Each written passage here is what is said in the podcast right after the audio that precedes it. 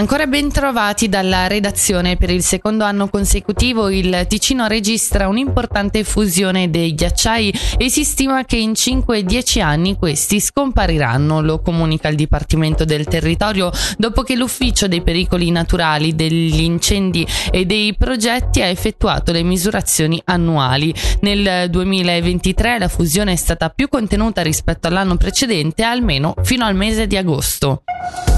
Nuovo sensibile aumento degli affitti in Svizzera. Nel mese di ottobre le pigioni degli appartamenti nuovi o nuovi, nuovamente affittati sono aumentate dello 0,4% rispetto a settembre. Su base annua la progressione è del 4%, a Zurigo del 10%, nei Grigioni del 5,2% e in Ticino del 3,7%.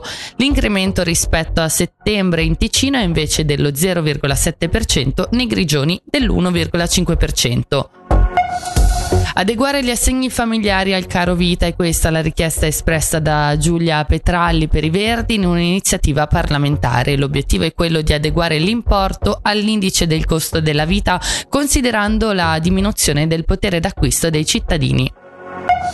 Il Consiglio di Stato ha licenziato i messaggi con la richiesta di due crediti per opere di approvvigionamento idrico. Il primo ammonta a 550.000 franchi a favore del comune di Terre di Pedemonte per la realizzazione della condotta di collegamento degli acquedotti di Cavigliano in Tragna. Il secondo di 660.000 franchi a favore del comune delle Centovalli per la realizzazione del nuovo serbatoio per l'acqua potabile al Mot e del nuovo riduttore Calezzo.